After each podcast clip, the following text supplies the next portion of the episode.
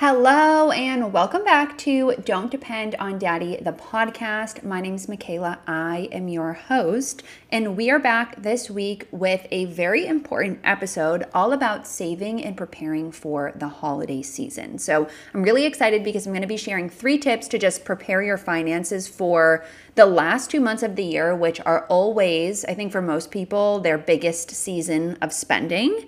It can be very overwhelming, especially towards the end of the year when maybe you're working towards financial goals or you're really close to meeting a goal, and all of a sudden it's Black Friday and the holidays, and there's all of these big expenses. I also think just given student loan interest has restarted, people are starting to make those payments, the cost of living is higher than ever. You know, it's just important to put together a little bit of a plan for your finances going into into the holiday season so you don't end the year with a spending hangover, or at least we can mediate that spending hangover a little bit. Before we get into it, as usual, we are going to be going through all of the regular housekeeping. So, first things first, as always, you can get $10 off the personal finance dashboard using the code podcast1. I am in the process of putting together a Black Friday sale and offer. So, there's going to be a handful of things coming for Black Friday, which is in about six or five weeks at this point by the time this is going up, I think it's like six weeks. I always put the personal finance dashboard on sale for Black Friday. It will be 25% off as usual. But I'm also going to bundle it together um, with the four week financial plan in the Increase Your Income Masterclass or the End of Year Review Masterclass is probably more likely. So there will be a little bit of a bundle option as well. So if you've been waiting to get the PFD, and you are okay to wait a little bit longer, you can get it on major discount.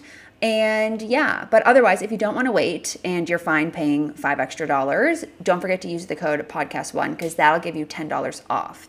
Next, Own Your Money, as usual, is out and still available. If you have not ordered Own Your Money, please go do that.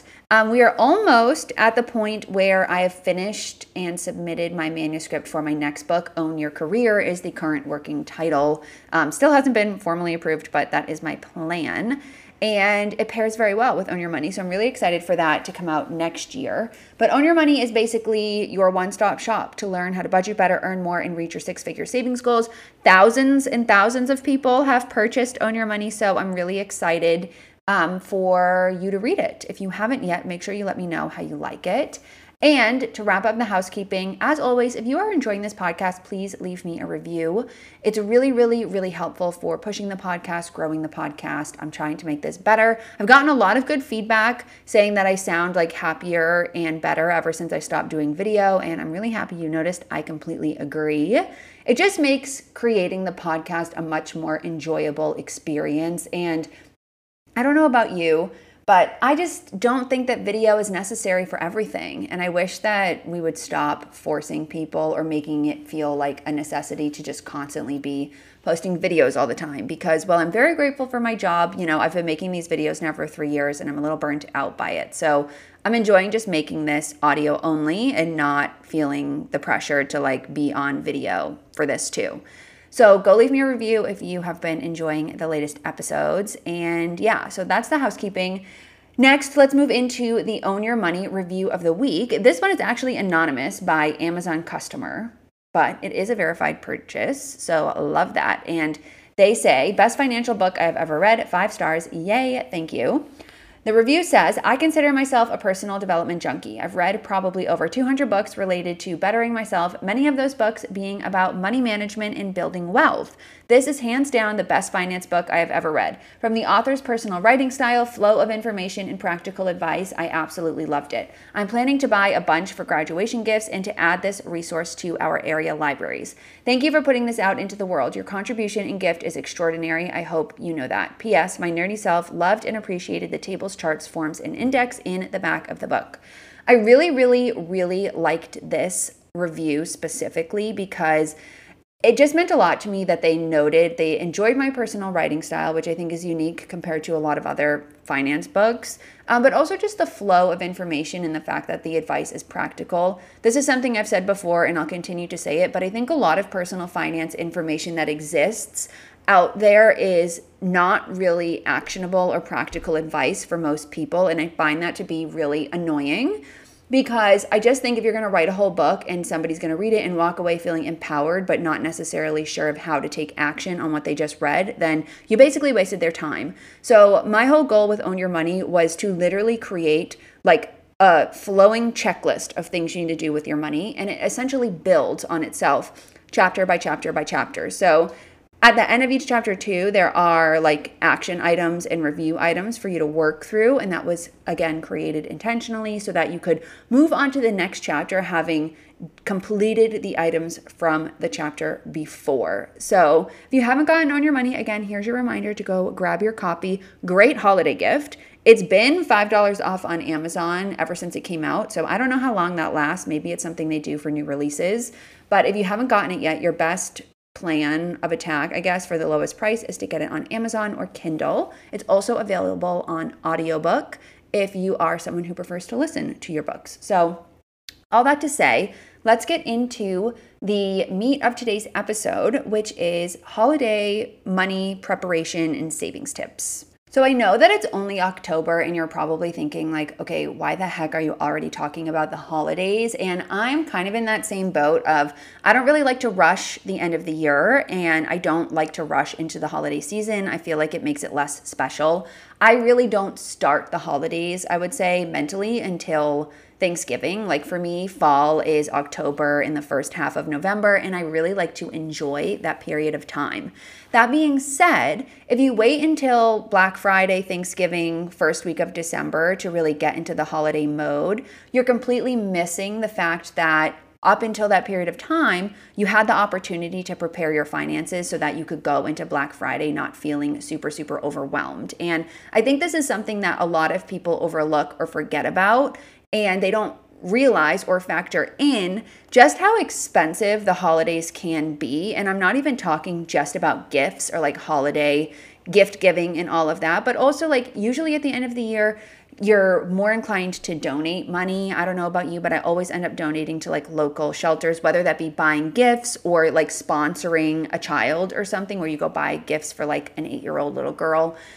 I do that a lot. And then also, when you think about like holiday parties, hosting holiday parties, if you're hosting the holidays in general, or if you are attending a holiday party either for your work or as a plus one and you need to get clothes or an outfit for that, like there are a lot of ancillary costs that we don't think about that can become overwhelming when added on top of the fact that like you're also giving gifts and just spending more money in general because things are on sale.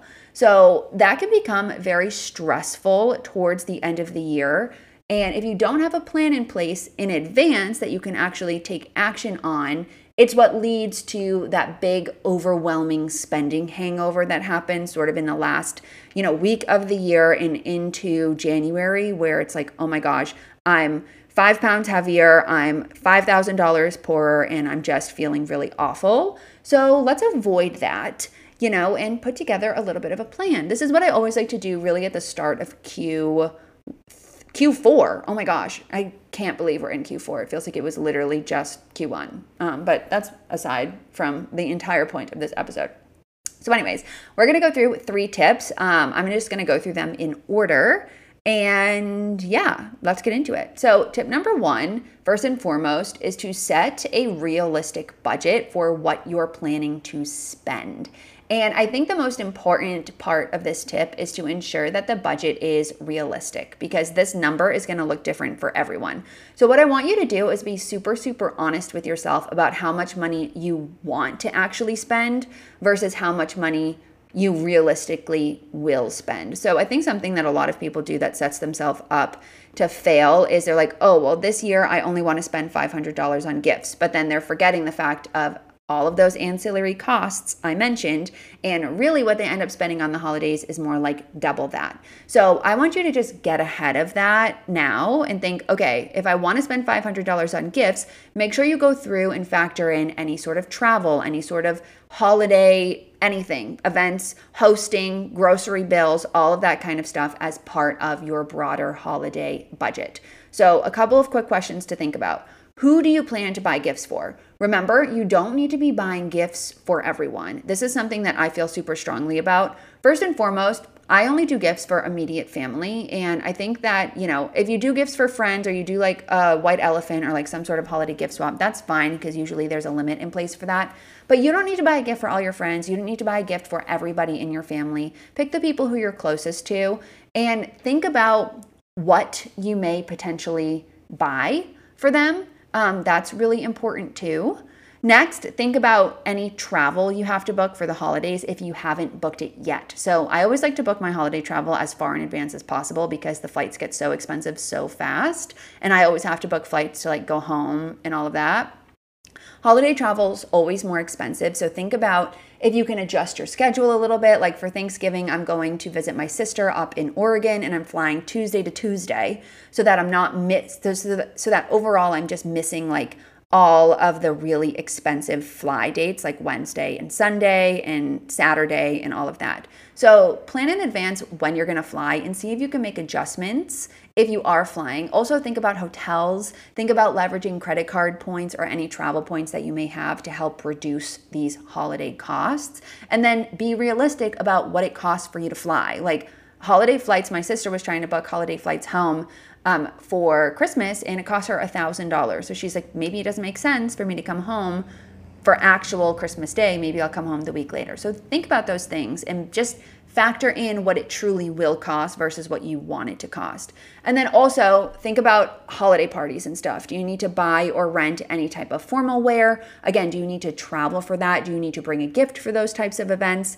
Think about it. What do you have scheduled? Maybe it could be a significant other who has an event and you need to attend that.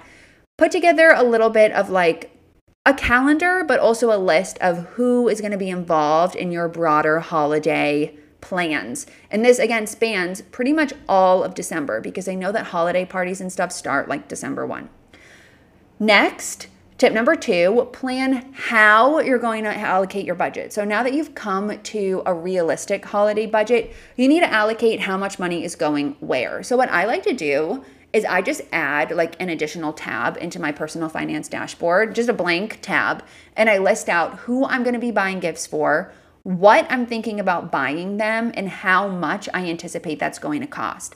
Then I'm listing out any travel plans I have. So I had to book flights to and from Oregon, and I had to book flights to and from my house at home, um, Boston. So those were two flights that I had to book. I don't anticipate going to any holiday parties because I am self employed and I am single. So I'm not going to like a boyfriend's holiday party or anything as of now. And I don't have to worry about that. But I might have a white elephant or like a gift exchange with my friends. So I'm going to budget like 50 to $100 for that for the gift and like going to dinner and that kind of thing. So that is what my travel budget looks like in holiday budget. But I think the big key here is for the gifts, planning out who specifically you're going to be buying gifts for and what you're going to be buying. There's a few reasons why I recommend that you do this when allocating out your budget. First, because if you know what you're thinking about buying for someone, you can shop around and make sure that you get the best deal. So, like, for example, if you're going to be buying, I don't know, some sort of kitchen appliance or something, you can look at all of the different department stores and stuff that sell that. Check on Amazon. Where have there's like an Amazon Prime Day again coming up. I think the day this podcast episode goes up. So like think about that. See if it's on sale. And then also Black Friday, things go on sale significantly. So if you know what you're gonna buy, you can make sure you're getting the best deal on that specific item and paying the best price. The second reason why I recommend thinking about what you're buying for people is to be really intentional so that you're not spending your money on a gift that collects dust in someone's closet. There's literally nothing that makes me more annoyed than somebody giving me a gift that, like, I didn't want. And it I I know that that probably sounds really awful because like you should be grateful for everything, but I think when you give a gift that isn't thoughtful or intentional, it reads wrong in more ways than one, right? It's nice to give a gift, and I'm not saying don't give gifts or that you have to ask everyone specifically exactly what they want, but be thoughtful and think about what someone who you're buying for would actually want and use. Like you don't want to just be buying things on Black Friday because they're on sale. And when you do a little bit of pre prep, if you're not totally sure, you can sort of like load it casually in conversation, see if it comes up like, oh, what have you been thinking about buying for yourself, whatever, so that you can give an intentional gift. You're not wasting your money on giving someone something that they don't use or like And so that you're giving with intention, it reads just like way more thoughtful, if that makes sense. So make sure you're thinking through what you're buying, how much it's actually going to cost, and shop around for the best deal. I also recommend using a tool like Rakuten. So, Rakuten is like a plugin, and this is not sponsored. I've been using Rakuten for a couple of years. Rakuten is like a plugin that you can install on your computer. So when you do any type of online shopping, what it does is it scrolls through like coupons that are available. You can apply coupons and you also get cash back. The cash back is huge. So I think through cashback, I've earned like a couple thousand dollars from Rakuten just from using it over the last few years, and then they send you a check in the mail. So if you aren't using Rakuten and you are shopping online, specifically around Black Friday, because a lot of stores will also offer like extra cash back or they'll have coupons that maybe you don't know about you need, need, need to be using Rakuten. I do have a referral code. Again, this is not sponsored. It's just the referral code that like anybody gets with an account. And you'll get one too when you create an account. But essentially, if you use my code, we both get $30 when you make your first purchase, um, having applied Rakuten. And like once it's installed on your desktop or on your computer, anytime that you're on a website where Rakuten is partnered with or where there's cashback available, it'll like pop up in the top corner and let you know, and then you can choose to accept it or not. I always accept it if it's available and I'm planning to buy something, so just keep that in mind. But I definitely recommend using it and use my code if you are planning to, because then we both get extra money. Now, let's move into tip number three, which is your actual savings plan. So, now that you've figured out how much money you need, where that money is going to be allocated to, you can ensure that you are saving enough money on a weekly or you know bi-weekly basis maybe every paycheck between now and the holiday season or now through the end of the year so that you have money to pull from. And i recommend opening a high yield savings account if you don't have one already or if you do have a high yield savings account maybe creating a new savings bucket or something. So i actually use Ally as my high yield savings account because they have like a savings bucket feature. So what I did was I opened up like a holiday gifts savings bucket. And now, every two weeks, when I pay myself from my business, I'm just transferring over a small amount of money into that savings bucket. So, when I do make any sort of holiday gift purchases, and go pay them off on my card. I'm just to withdraw that money and apply it. And what that does is it just takes a lot of the pressure off in November and December when your expenses are a little bit higher because you've already set that money aside incrementally over time. So if you don't have a high yield savings account, um, I definitely recommend opening one. And if you do, you can either open a second account or a savings bucket if you use Ally. Maybe there are other accounts that use savings buckets. I don't know, but I use Ally because of the savings bucket feature. So I definitely recommend using them if you don't. I don't have a link for them, unfortunately, but you know, go open an account anyways. And the reason why I like the high yield savings account for this is one, because your money's earning extra interest, and the interest rates on high yield accounts right now are pretty good.